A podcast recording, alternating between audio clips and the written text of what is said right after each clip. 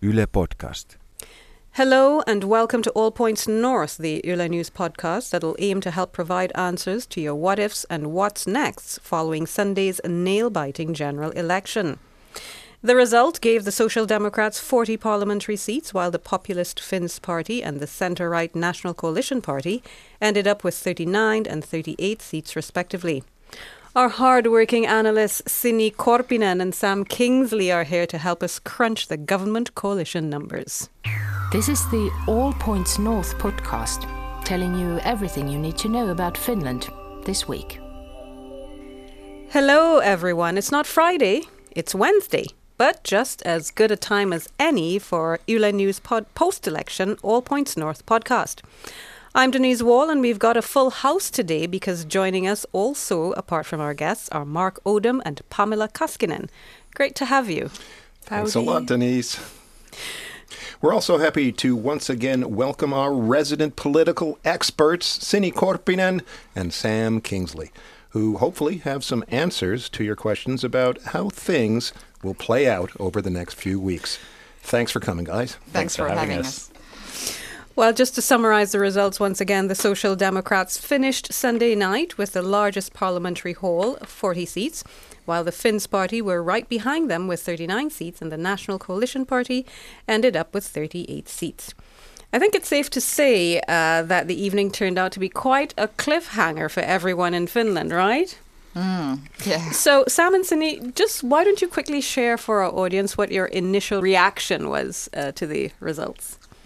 Well, I think SDP has a lot of soul searching to do after this. It was kind of bittersweet for them because they were saying like the first time in how many years we are the first one in the you know we finished first but they got their second worst result in their history and still they you know so it's very bittersweet for them the worst was in in 2015 parliamentary election so mm. it didn't go that much better for them Incidentally, also under the leadership of Antti Rinne. we're not naming any names but yes that's true Quite a coincidence. Yeah, it was the tightest election in Finland in, uh, well, basically in Finland's entire independent history. Um, no party got more than 20% or even more than 17 point something percent. So 17.7.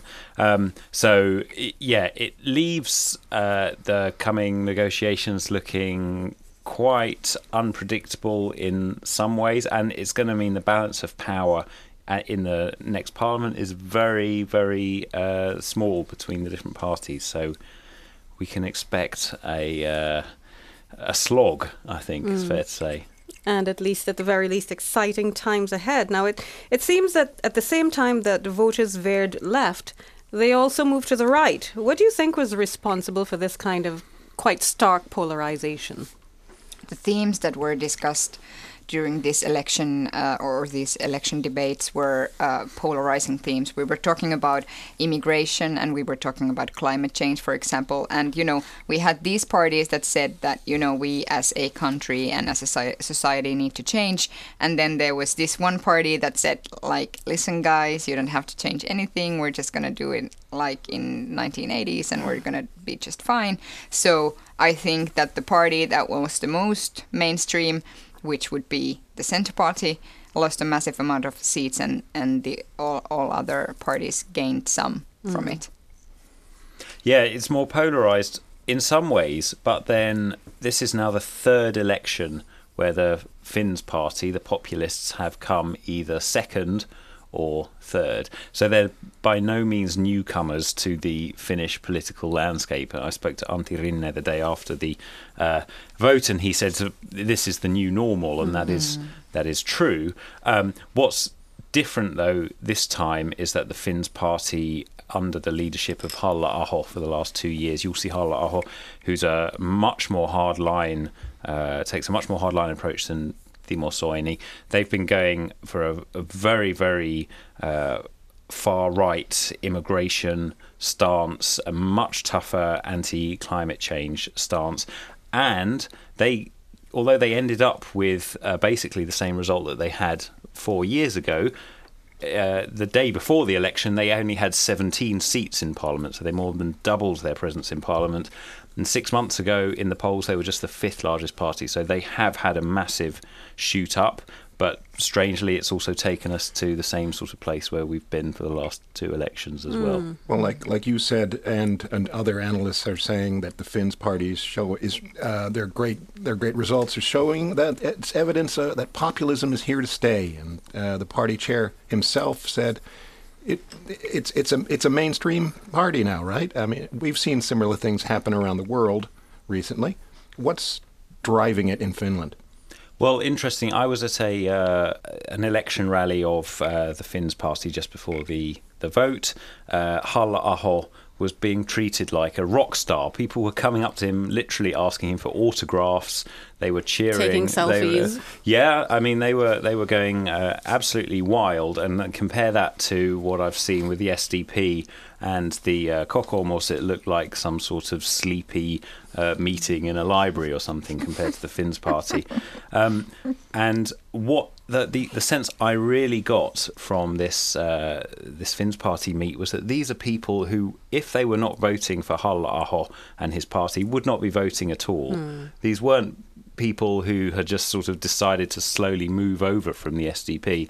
These seemed to me to be people who had kind of woken up to the idea They of found their voting. spiritual Here home. was somebody who was saying what they thought. Hmm. Mm-hmm. But I think that the things that are driving, you know, populist wins in all over the world and in all over the Europe are the same issues that are, you know, giving them votes here. People are not trusting the political institutions. They they think. Uh, some people are afraid of you know destruction of the Finnish culture and whatever, and then there's some kind of there's no mainstream culture in in that sense anymore. We cannot like we used to be a very um, Uh, all the Finns were alike, and now we Hom- are not. homogeneous. Yeah, mm-hmm. exactly. So I so think people want to get back to that safe safe area. Plus, there's the thing that because a lot of people uh, have been saying, well, why is everybody going on about populism when the left has had a really good election because you've got the SDP, the Left Alliance, the Greens, all of them did well. But the point is that those are three different parties who all agree with the same things. And actually, in the Finnish political spectrum, most parties are saying basically the same thing apart from the Finns party. So, yes, there is a, a, a sort of shift to the left overall, but it doesn't really mean anything if that's split between three, four, five parties. Uh, and whereas the Finns party are the only voice uh, coming from where they're coming from, and that's why we see their numbers so much bigger.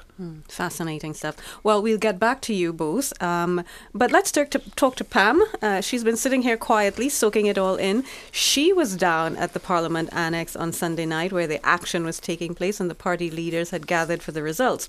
Now, Pam, what was the atmosphere there and what moments stayed with you from that night? Well, it was all very exciting. Uh, we arrived early. We got our accreditation, uh, international media all set up. And then it was showtime. The party leaders started arriving. The advance voting had come in, and Rinne, Halla-aho, Orpo, uh, the chairs of the parties that were doing well, came in just beaming down the stairs.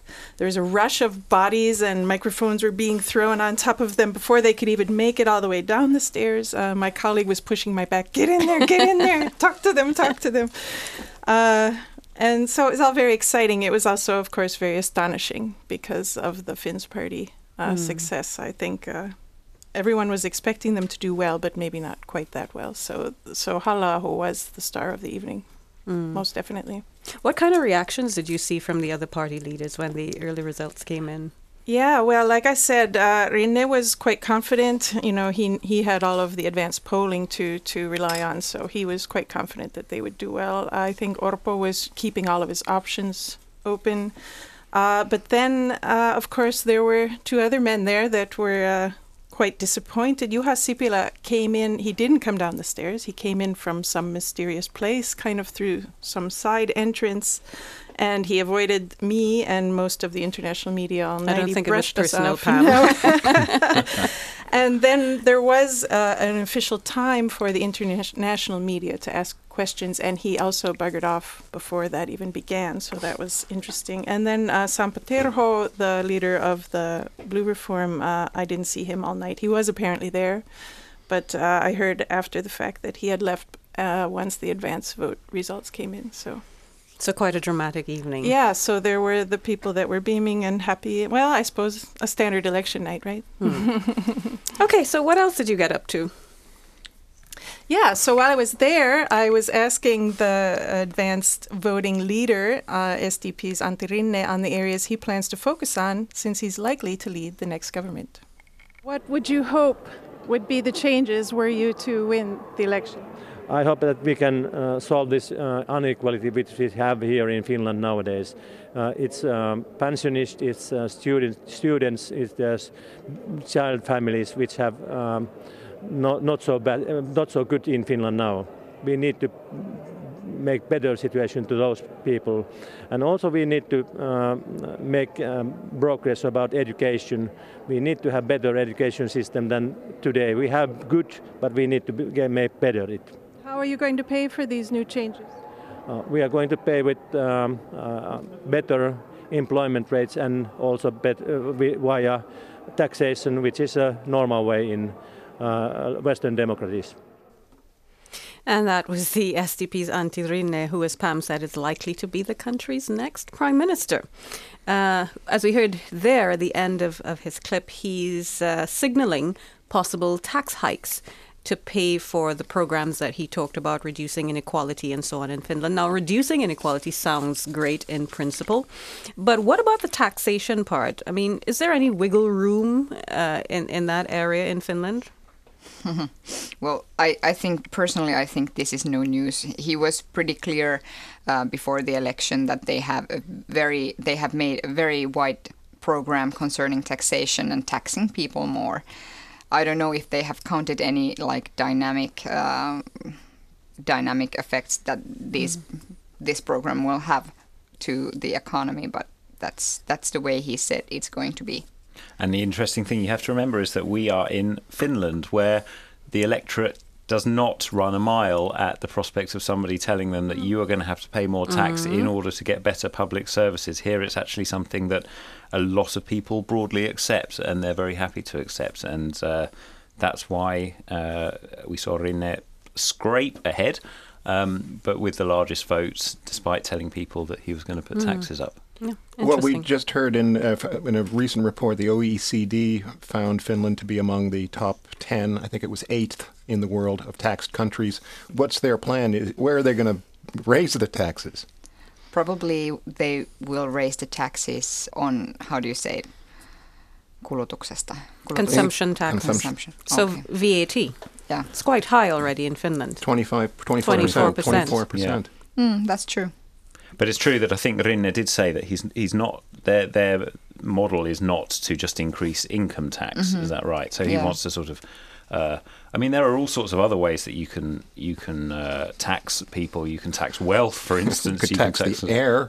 you can. I'm i mean, sure I mean, there's been talk, for example, about taxes on polluters, and if if, mm. uh, hmm. if, if a party, for example, if the the lefts and the and the left alliance and the Greens are in are in uh, the government, there would be broad support for some kind of uh, tax on on um, environmental tax or on industries right. that taxing, pollute. Taxing meat as well is something that uh, Antti Rinne got into a little bit of trouble about during the election mm. when he said that we don't want to do that, or do we? And no one really knew what his his uh, position was. But these are all going to be uh, on at the forefront of the agenda when they discuss the next government program. Okay. So Rinne also talked about boosting employment in uh, in those brief comments, and how heavy a lift will that be given the current fundamental mismatch between supply and demand in the labor market?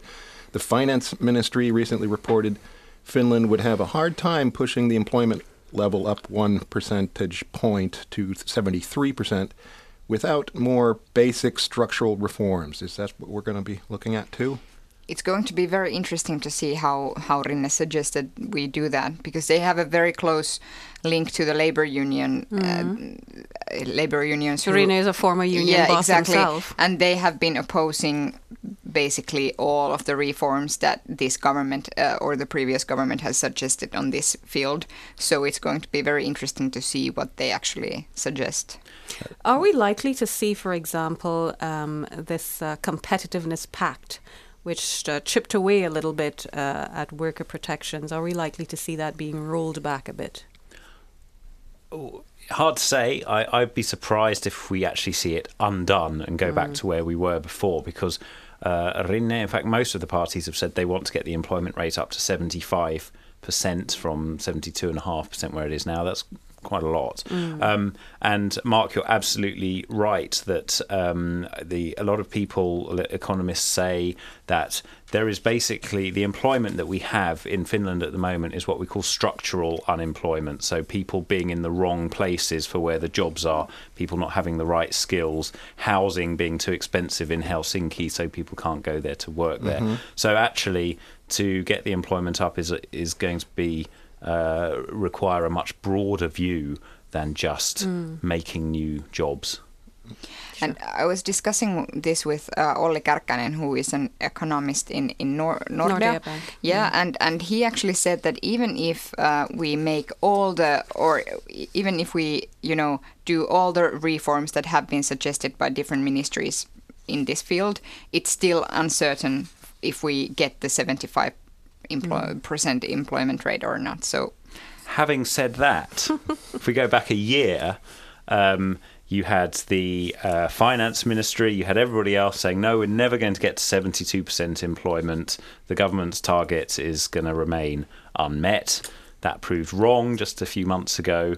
So, Well, I still- mean, what's the nature of the employment? We've talked about this in previous podcasts before that a lot of it has to do with part time work, temporary contracts, and so on. well, absolutely. But if you're a government and you're setting a target and they've said 72% and now they're saying 75%, then it's going to be exactly the same on that. that but same we know that we are facing probably uh, we are most likely facing recession uh, so very yeah, soon. that's so, right. You know, a- yeah, uh, I mean, how to do all of this when there's a, a, a downturn in likely in Finland's exports, which drive Finland's economy to a, a major extent. I mean, that's something that people haven't really been answering, in my opinion. Mm-hmm. Well, we could go on about this apparently for quite some time, but let's move on a bit and talk about Antti Rinne's potential government partners.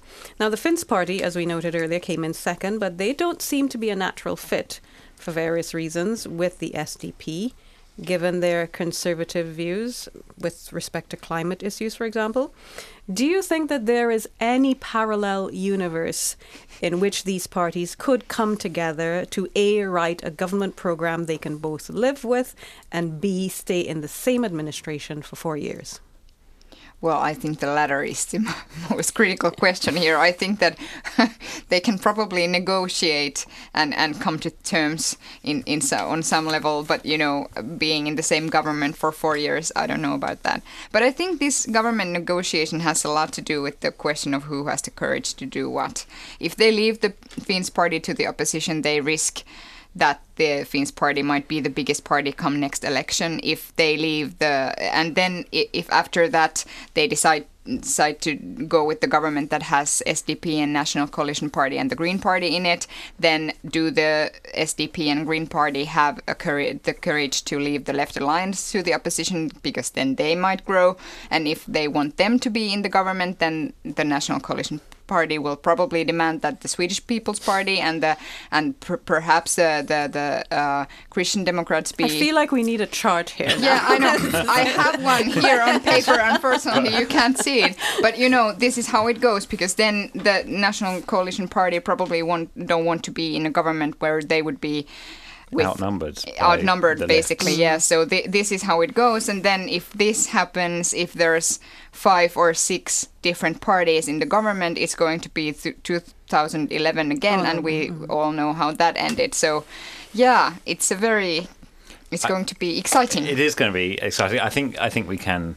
I, I agree with Sini, um, not for the first time, that uh, we're going to have a fragmented, uh, probably quite inefficient uh, government that has lots of internal squabbles going uh, as we go into the next four years. I mean, I think a really important point that we haven't really talked about is that even if uh, the SDP and the Finns party could find some agreement on immigration. And today there has been talk about Halla Aho saying we could raise the amount of uh, Quota refugees. quota refugees that we take if we uh, adhere to the so-called Dublin regulations, which is where we don't accept refugees from neighbouring countries and so on.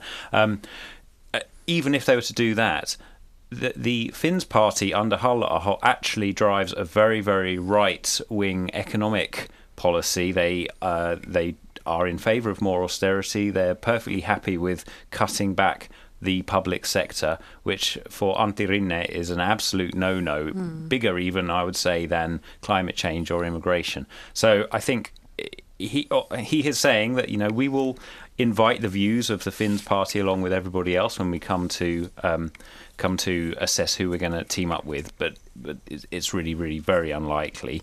Having said that, when the Finns party is in opposition, they're still going to influence the debate because they are so big. So um, I think we know which sort of direction the discussion on immigration is going to be taking over the next four years. Well, uh, as you said there, Sam, we heard the Finns party chair, Jussi Halla-aho. He- He adopted a rather conciliatory note on Sunday, at least, when he was asked about possible cooperation, but he still held on to certain red lines, and let's listen to him in this clip. Looks like the Finns party is going to win second or third place tonight. Uh, what does this say about the state of Finland today? It says that uh, there is a certain amount of people who are very dissatisfied with the current way of thinking about, uh, especially third world immigration and our over ambitious climate policies. All right. Do you see yourself as the party uh, in a coalition or the opposition in the future? No, We have made it very clear uh, to everybody that we are open to cooperation with anyone, but not at any cost. You said earlier not at, uh, that you would join a coalition, but not at any cost. What are those red lines in the sand? Uh, we could not join a government which is not committed to reducing harmful immigration to Finland. That's one thing. What is harmful immigration? harmful immigration is immigration that uh, uh, puts a burden on the public finances, net burden. Most of the people that are coming here of working are of working age. They start working as soon as they can get a job. Isn't it more about finding them jobs? It, do, it doesn't really help if they are working age if they cannot be employed. But is that the problem with them, or is that the problem with Finnish society offering them jobs? Well, it's actually the very same uh, groups of migrants that have great difficulties to integrate into the labor market in any Western country. So uh, you can draw some conclusions from that. So, what conclusions do you draw from what Jussi Halla-aho has been saying there? He's talking about some immigrants who um, have difficulty uh, integrating into the labor market, and in fact, as he's put it, cannot be integrated In any country. in any Western Yeah. Society. So, Sam, you said earlier that it seems that he might be willing to make some concessions, or there might be some possible slight movement on the question of immigration. It did not sound very much like it because he seems to be very strict on this uh, harmful, what is perceived as harmful immigration question. Is that something that is really likely to shut the Finns party out of government and send them into opposition? Well, I think that you have to remember that for a party like the Finns party, which is making these very, very strong statements about immigration, it's actually beneficial for them in lots of ways to be in opposition where they don't then have to uh, qualify their, their big statements with some actual detail and uh, then deliver on them. Because obviously, the reality of running a country is a, a lot more nuanced than than what the Finns party has been saying and what halla has been saying because actually the Finnish economy has a, a, a shortage of labour and it needs to welcome new people. It has international obligations that it would be very difficult for it to start renegotiating when it comes to asylum and refugees. So um, if he's in opposition carrying on making these kinds of comments, getting a huge amount of public support, then the politicians who are in government are going to have to sit up and, and take note. And I reckon that that's quite possibly something he'd be happy with. Yes, and and I think it's also a question about whether or not they can make a dependable partner in the government. Because then, if you know everything doesn't go as they want it to go, go uh, will the new MPs we be pleased with it? Will they split again? Will they leave the government if they don't get their way in in these questions? So so it's also a question about whether or not uh, Antti Rinne risks uh, the the the government actually splitting within the next four years. Help me understand very quickly Halla Aho's uh, game here, because I, Yes, fe- because I feel I'm like he's one- playing mind games with me. Because on the one hand, he's he's consistently been saying we want to be in government, we're open to negotiation, where you know we we are not the ones who are being difficult here. We want to talk with people. We we want to cooperate with people. It's the rest of the field that that, that are saying that they don't want to you know, to find some kind of middle ground with us. But on the other hand, as Sam is saying, uh, he really stands to gain if he's in opposition. He's maintaining these very, very far right positions on the immigration question. What's he playing at, really? I think um, he wants it to, if, if they stay in the opposition, he wants it to look like it was somebody else's but their choice.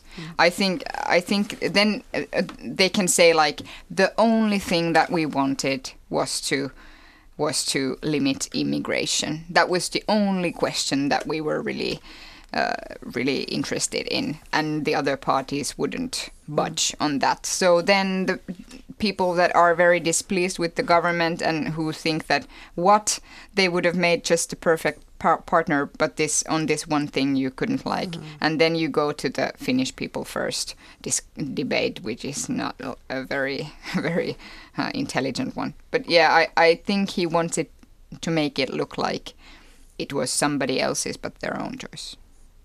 It's a win-win. I don't remember exactly when he said it, but it was over the couple of last couple of days. The Jussi Halla-aho said that he doesn't think the coalition talks should be taking place during uh, right now at all during the uh, run in the run up to next month's uh, European parliamentary elections, uh, because it might uh, essentially spell trouble for a party if it its campaign manifesto short circuits its chances at, at getting into government.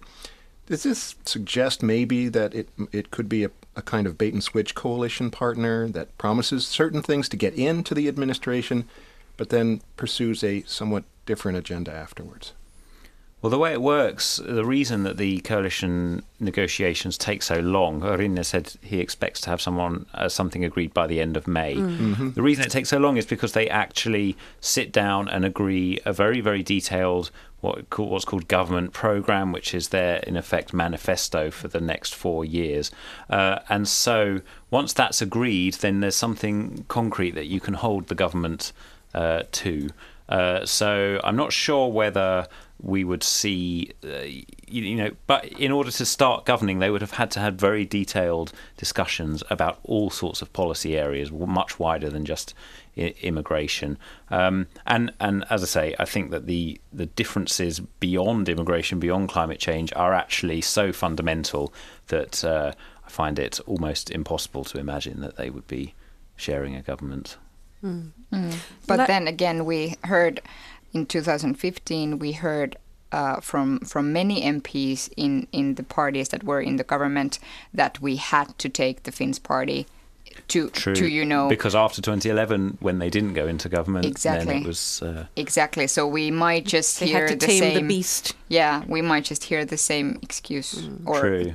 reasoning but, but again. Halla-aho, you know, fresh in his mind will be 2015, Mm. which was the party's undoing. They're going into government is what led to them Mm. splitting and uh, losing huge amounts of support Mm. once reality hit. But can but is it are they nowadays a more homogeneous party actually than the previous during the previous election? Because now you know everybody knows what There what. are no moderates. There are no moderates. There are no people who you know want to keep up Veikko Vennamo's legacy. Hmm. So it's it's not. I, I- think that there are they are in that sense. I think it's hard splitting them harder splitting them up. Sure. I think what's interesting this time is that they are no longer the party of the working man, as it were. Before it was all, you know, we want to protect your your jobs, we want to look out for the poor, we want to get rid of immigrants, we don't want to give our bailout money to Greece and Portugal, but we care about you guys. Uh, there at the bottom of the of the uh, sort of uh, Totem pole. yeah. Um, now it's much more ideological. It's much more nationalistic, um, as we've seen with a, a campaign that focused almost entirely on immigration. So it's true that that it is a different type of party now. Who is the typical voter for the fin- of the Finns party? I understood it was 90% male and uh, over over the age of 50. Yeah, I think I think the polls uh, say that they are mainly male. When I, as I say, I was at this uh, Finns Party rally a few days ago. There was a mix of ages there. There were plenty of women as well, um, uh, but uh, actually, I think that there's a, there was a study done in Turku University recently that said that the Finns Party voters are not just society's poorest, but they are also people who are slightly uh, further up the sort of economic chain, slightly higher earners, educated uh, people, maybe working in IT or as engineers or something, who fear that they have a lot to lose from immigration. So I think that there has been some evolution in their support base as well. I want to sort of um, backtrack a little bit and talk a little bit about the process that Antti Rinne, as you alluded to, you, you talked about the, agreeing the government program and so on. So walk our listeners through the process. So Antti Rinne is what they is the guy who is now charged with uh, figuring out who's going to be his coalition partners. And uh, correct me if I'm wrong. He's going to send out a list of questions to all the parties. So he's going to send this test out. He's testing the waters, and based on then uh, on then on their responses, he decides, okay, well, this is wrong, this is wrong, this is absolutely right, and so on. Uh, whom he's going to call together in his his coalition? Have we got that right? Yes. Okay, and then what happens next? Well, then the negotiations start, and then if if they get to an agreement, then that's how the government is formed, and if not, then he will go back and try with uh, some other parties, and then if that doesn't go anywhere, then Jussi halla is next in line. So this initial phase that I outlined, where he sends out the questionnaire and parties respond to, how long does that typically take? Well, I think he's planning on starting next Friday uh, because there's there's Easter obviously, and Parliament needs to be re recalled. Reconvenes, yeah, on the yeah. 23rd. Um, so after that, then we'll start seeing the, the questionnaires go out and, and coming back in. Um, but uh, I mean, it's interesting what uh, you were saying about Halla-aho saying we shouldn't form a government before the next the Euro elections, which are on the 26th of May, because actually Finland is going to take over the presidency of the European Union, the rotating presidency, in the 1st of July. Right. So it needs to have a government before then, really, that would be quite helpful. So uh, it does need to happen now, and uh, Rinne is is uh, trying to get it done by the end of May, which I think seems reasonable. Yeah, but that's very, very ambitious because when we look at the previous uh, negotiations, they have actually been longer than before. And the longest was in 2011 when we didn't have a government in, in the country even at midsummer. Midsummer, so, that's yeah, right, yeah. So, so and uh, and the time that it has been taking has actually increased during the years if we look from the statistics. That's, yeah, but I, I think that from the point of view of the other parties, it is hugely in their interests to come to an agreement and to form a coalition in order to stop uh, the whole thing falling apart, and then Jussi halla takes the reins. So I, I feel that uh, there will be a sort of willingness to try and find common ground.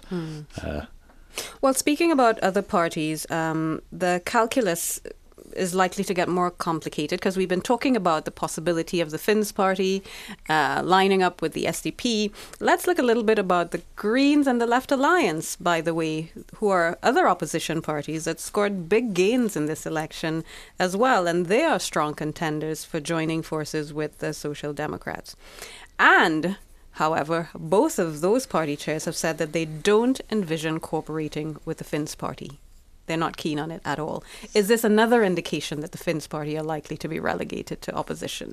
Well, yes, it is, especially if Antti Rinne is the prime minister. If he fails in this government forming business, then we might face Jussi halla being uh, next in line to try, and then I- I don't see it impossible for the National Coalition Party and the Centre Party and the uh, and the Christian Democrats to form a government with them. Hmm. Okay, so that's yet another. And the Greens uh, Another said just item as on the much chart. just as much yesterday too. So, yeah. well, the uh, National Coalition Party was close on the heels of the Finns Party, just with 38 seats rather than 39. Um, Pamela asked Chair Petteri Orpo what his uh, priorities would be in government. Here's what he had to say. Do you see your party joining the coalition with the SDP? Of course, it is possible if you find a, a common program for the government. What are the red lines that would prohibit co- Ones are economy. We want to keep uh, public finances in balance, and we want that Finland is active member of the EU. And we, uh, we uh, our main target is to reach uh, Nordic level in un, uh, unemployment rate, employment rate, and we have to uh, write the um, measures to the government program, and maybe these. How do you interpret the Finns party's success tonight? Uh, I have seen this phenomenon in the in, in all over the Finland, and I'm not surprised. Uh, uh, and we have to take care of the result of the elections, and we have to be ready to discuss with all the parties, also with two Finns.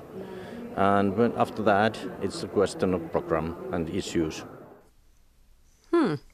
So very pragmatic there, Petteri Orpo. You know, let's look at the numbers and, and see what happens. That's the national sort of national. what they co- were all yeah. saying. That's the national coalition party's way. Now, this was the only government party, the only member of the previous or the outgoing government that managed to hold its own in this election somehow.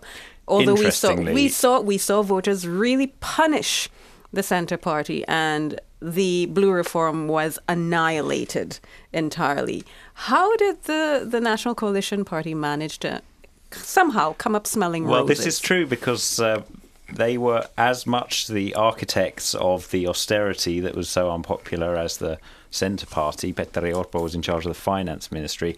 So, yes, um, they have appeared to come out unscathed, but they did lose a lot of their strongholds uh, in in the capital region. They lost out heavily to the Greens. Uh, so again, it's more. It's it's hardly a storming victory. It's more a sort of scraping through by the skin of their teeth. but still very respectable compared to what other happened to the other Yeah. two. That's right. Well, the Centre Party crashed, and had they not done that, then the the National Coalition Party would have lost many seats. They crashed, so that was basically the only thing that protected the National Coalition Party from losing a lot. They were actually close to losing seats in many areas. They were uh, they they were the ones that you know got the sort of last seat within the the voting area. So so it was also luck that gave them this. and we had a we had a special situation here. We had a part of Blue Reform, which was the the moderate ring uh, wing of the Finns party. Uh, they had 17 seats in Parliament.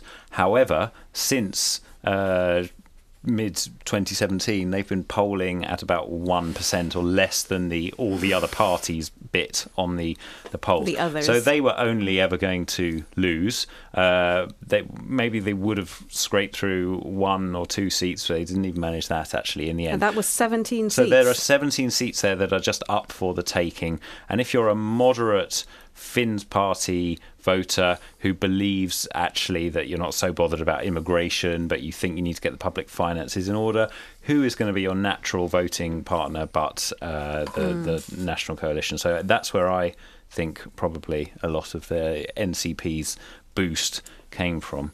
or not maybe the boost, but Well, you know, boost from What saved them. compared to Yeah, what could have yeah. happened to them. yeah. Yeah. and now they are talking about this responsible finance policy. This is something that they, they all of the people that have been interviewed after the election, that's that has been all they have been stressing about. Like we are willing to go into the government that makes responsible finance uh, finance policy, and and it's.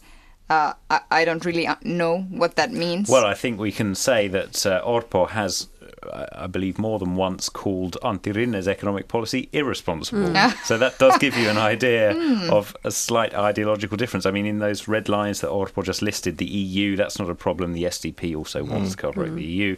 Everyone wants to get the employment rate up. So really, it comes down to balancing finances. And I spoke to Antti Rinne uh, the other day and asked him about the NCP, and he sort of said the same thing from the other perspective. We do not want to be in a party that is going to be cutting public spending anymore. So I think we're in for a fight. yeah.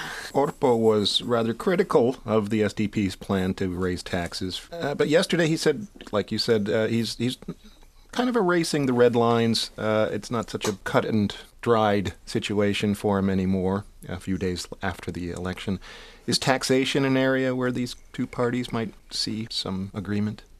Well, I think. Is it uh, even possible? Uh, well, well, I think it's possible. It has been done before, and I think it's just a matter of whether or not the SDP wants to touch people's um, income taxes, because I think that's a very red flag to the National Coalition Party, uh, who always say that working needs to be uh, profitable. Profitable, yeah, But so- actually, I mean, the SDP isn't saying we want to take a bigger share of your earnings, so that is potentially somewhere they could Yeah, they could find agree some agreement on.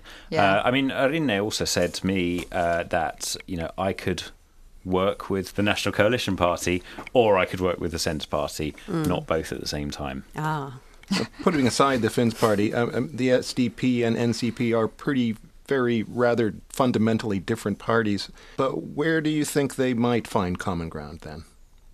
Well, I think the EU poli- policy is one thing, and then also I think the value base of sort of like international open society. I think that's something they agree on. Okay, financial politics is something that they are most likely to struggle with, but then I think I think the, for example, NCP. I don't think they are too keen on cutting from education anymore. So I think they no, would, you Orpo know, has said that yeah. now that we've done such brilliant work with the economy, yeah, we can exactly. ease up. We don't on, have to um, do that anymore. But We've done all the hard work for you guys. But I That's need to say that uh, the NCP has been talking a lot about consumption taxes also. They have been saying that let's tax this more so that we can leave people's income. That's right. The NCP is a is a centre right party in in Finland, where the idea of raising taxes does not.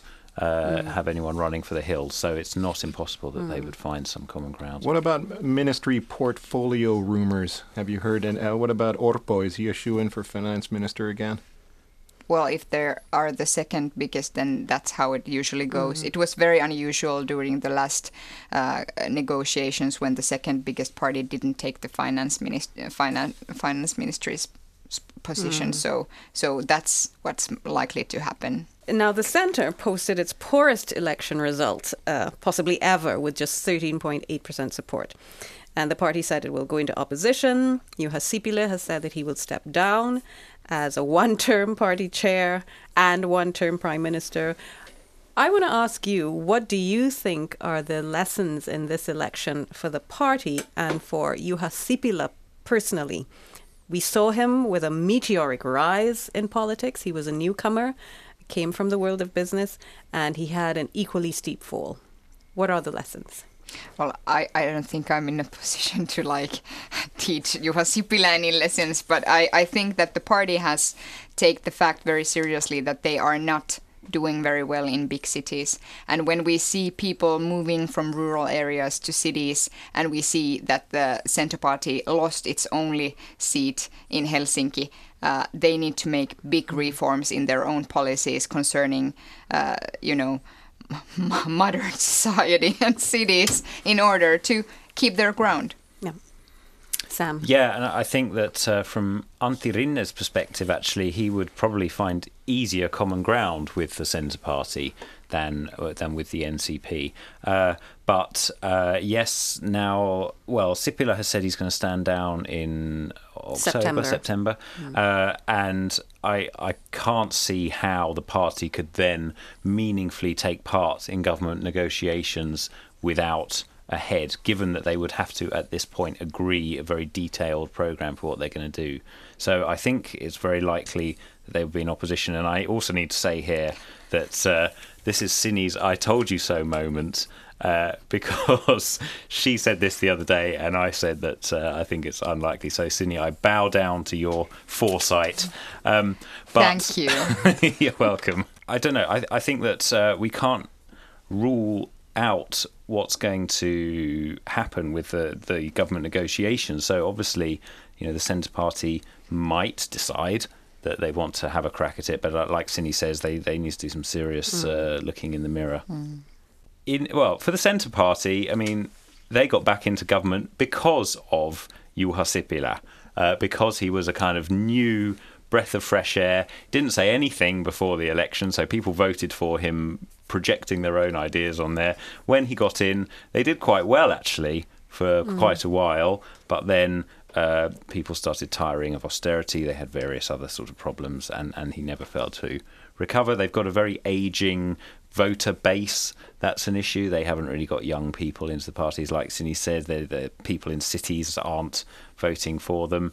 Um, so you could say that maybe the leader is the least of their worries at the moment. But uh, on the other hand, you do need some sort of a head to say which direction the party's going in, and perhaps now more than ever. We do have very little time left in this segment, but I felt that we really need to talk a little bit about those parties that also came in uh, on top or did rather well, the Greens and the Left Alliance as well. Uh, in the same way that the analysts are saying that populism might be here to stay, can we also say that these groups will continue to grow and be a force to be reckoned with in the future? Well, definitely. The Green Party has managed to do the same with climate change that the, the Finns Party has managed to do with immigration. So, climate change is now an issue on everyone's agenda, basically. So, they have done a brilliant job in that. But here we could see, for example, in, in Helsinki, it was a very it, it was the first time in a very very long time the National Coalition Party wasn't the biggest party in Helsinki, and that's a big deal. I know I know they got the same amount of seats, the Green Party and the the National Coalition Party in Helsinki, but uh, By I know number of votes. by no, yeah, but by number of votes, they they were uh, clearly the biggest one here. So I think. In, in, in urban areas and in big cities, the Green Party are probably going to be a big big problem for the national And National even in Coalition Lapland, Party. they made big That's true. strides this time, didn't they? Which That's true. That's huge not for a them. city. Yeah. Yeah. Riikka Yeah. Karppinen, who was running for for for an MP, uh, got like this. Was it like the second biggest Hmm. amount of votes in Yeah. in the whole? But because of this, because of this uh, electoral system that we have here, uh, they didn't manage to get a seat. And I think this is something that if the Green Party is going to be in the government negotiations, I think this is something that will uh, probably be on the agenda. They are going to discuss about whether or not we should change the system. Oh, really? I think so. Oh, that that'll be huge. Oh, I, I, I don't think that they are going to make it Yeah, because sure, the big but, parties but, are but even the fact it. Yeah, that the yeah. uh, discussion is opening up Yeah. at all. This election was a big deal for everyone in Finland, including our audience. So let's hear what they had to say about it all. Many people on Facebook said they were surprised by the Finns party election success, but Alexander said anyone surprised at this result must be living in a bubble of delusional detachment. This is affirmation of the of the Finland First doctrine. Has Finland also been heavily influenced by the Finns party Trump-like doctrine, or was there something else that uh, appealed to voters?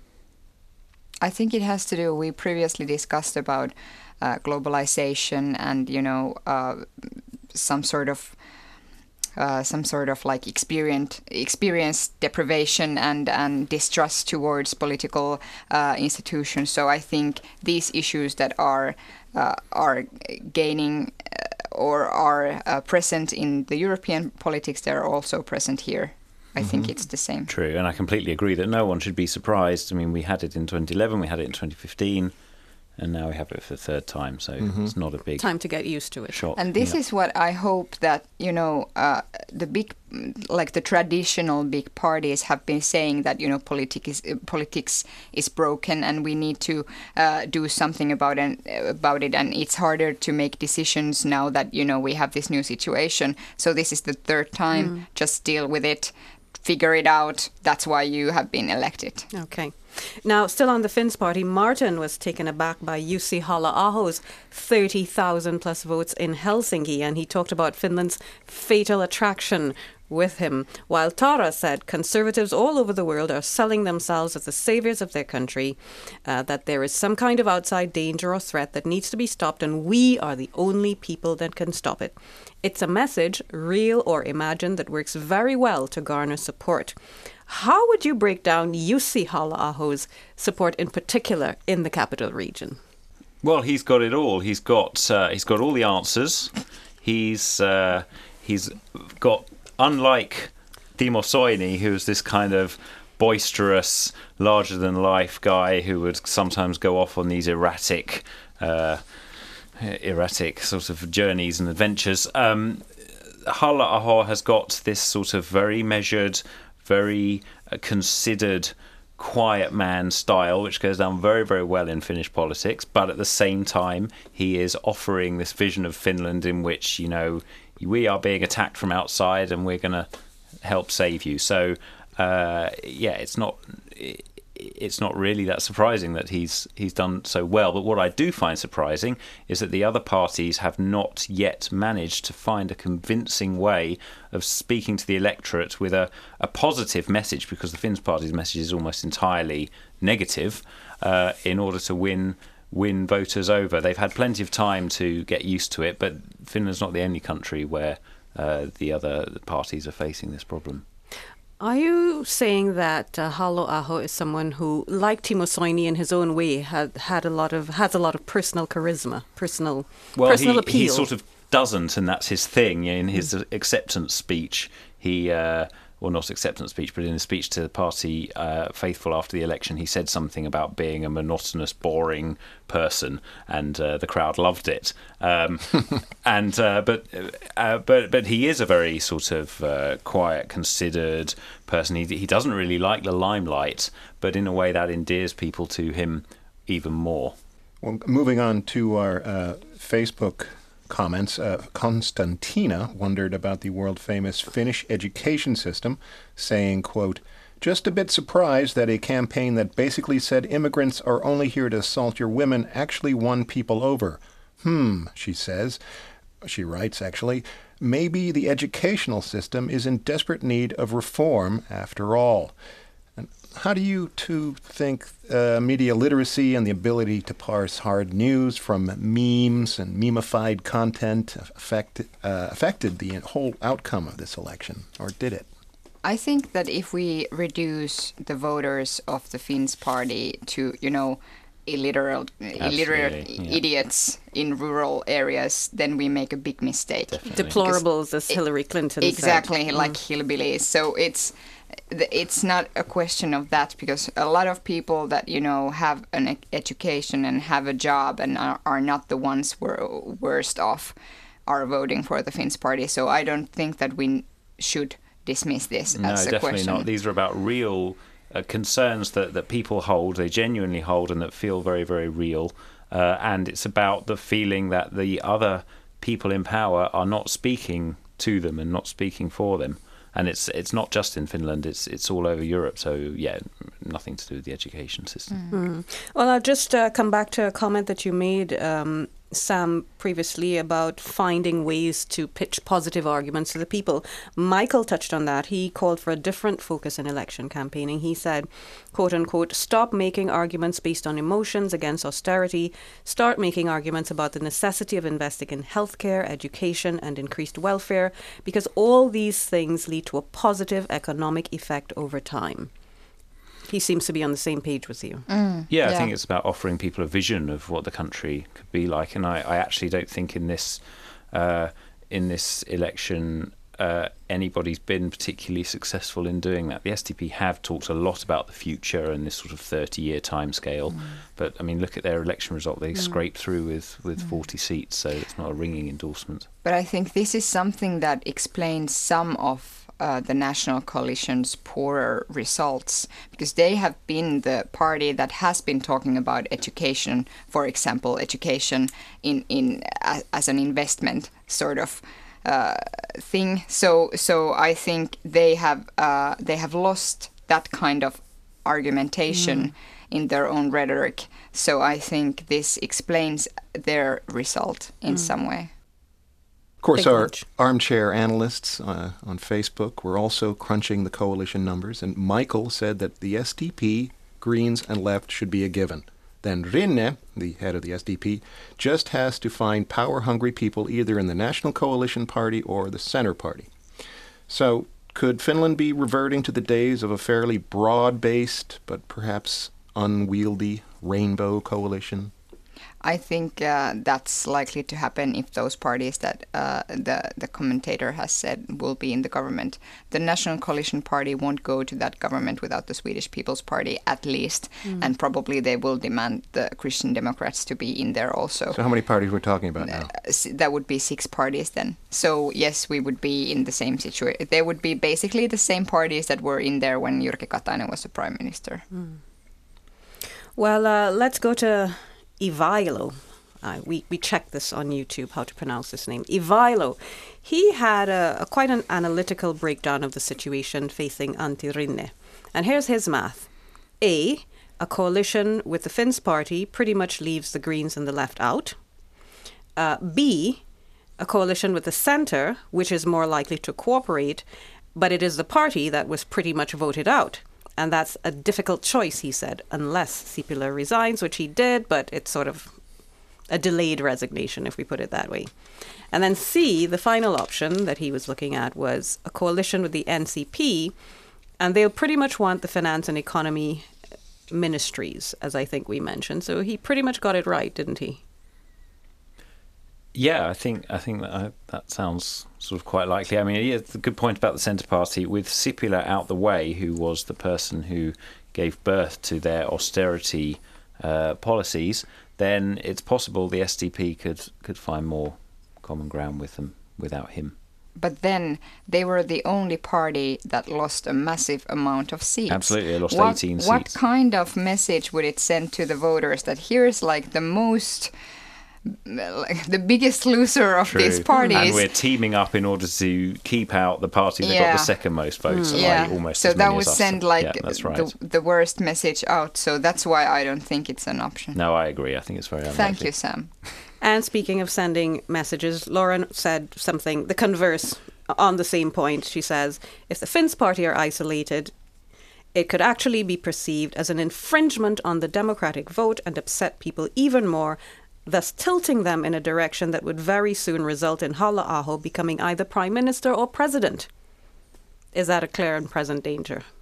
Well, that's that's exactly what I think that the parties are calculating right now. That do can they afford mm. leave leaving leaving them outside? But you know, if if they fantasize about splitting the party this way, then I think that they got it wrong. But the, I mean, the top three parties got 40, 39, and 38 seats. They're not all three going to sit in a coalition together, so something has to give. Mm-hmm. If you have something on your mind, just send your audio message to our All Points North WhatsApp account. Our WhatsApp number is plus 358 44 421 0909. Tell us what's on your mind, and your comment or question might be heard on our next show. Well, it's been a ringer of an election season with still more cliff edge moments to come, possibly. We'll probably be talking more politics, though, once there's a government in place. And of course, we have those wonderful European Parliament elections to look forward to in just about a month's time. Uh, but today, though, many of us are looking forward to the long Easter weekend ahead. For me, it'll be mostly work. But what about the rest of you? Well, I'm, I'm going to be taking advantage of the lovely spring weather that we have outdoors and spending a lot of time there. I may even take a short trip across to Tallinn for the weekend, or maybe a day trip, but we'll see. How about you guys? I'm gonna stay at my parents-in-law during this Easter, so it's gonna be a vacation for me and fun times for my kid. Great. Nice. I don't know what I'm going to do, but it's going to be election free, I can tell you that. Same here. That sounds that sounds great already. Election free for you as well, Sini. Well, you know, but not politics free. Not politics free, but election free, at least for a while. Well, that sounds great, you guys. Time to wrap up today's show. We can't thank our guests, Sini Korpinen and Sam Kingsley, enough for joining us on All Points North and lending us their expertise for this special series. Thank you. Thank, Thank you. It's been fun. And let's not forget our audience for joining the discussion. Thanks uh, also to Mark B. Odom, and thanks to Pamela. She was our producer this week, and our audio engineer was Pasi Ilka. And if you're still stoked on the election, you can check out all of our great pre and post election content at yle.fi slash news and do keep in touch with us on Facebook, Twitter, and Instagram. And of course, remember to look out for our following podcast coming up at the end of next week. Bye bye. Bye. You've been listening to All Points North, a podcast produced by Yle News, a unit of the Finnish Broadcasting Company.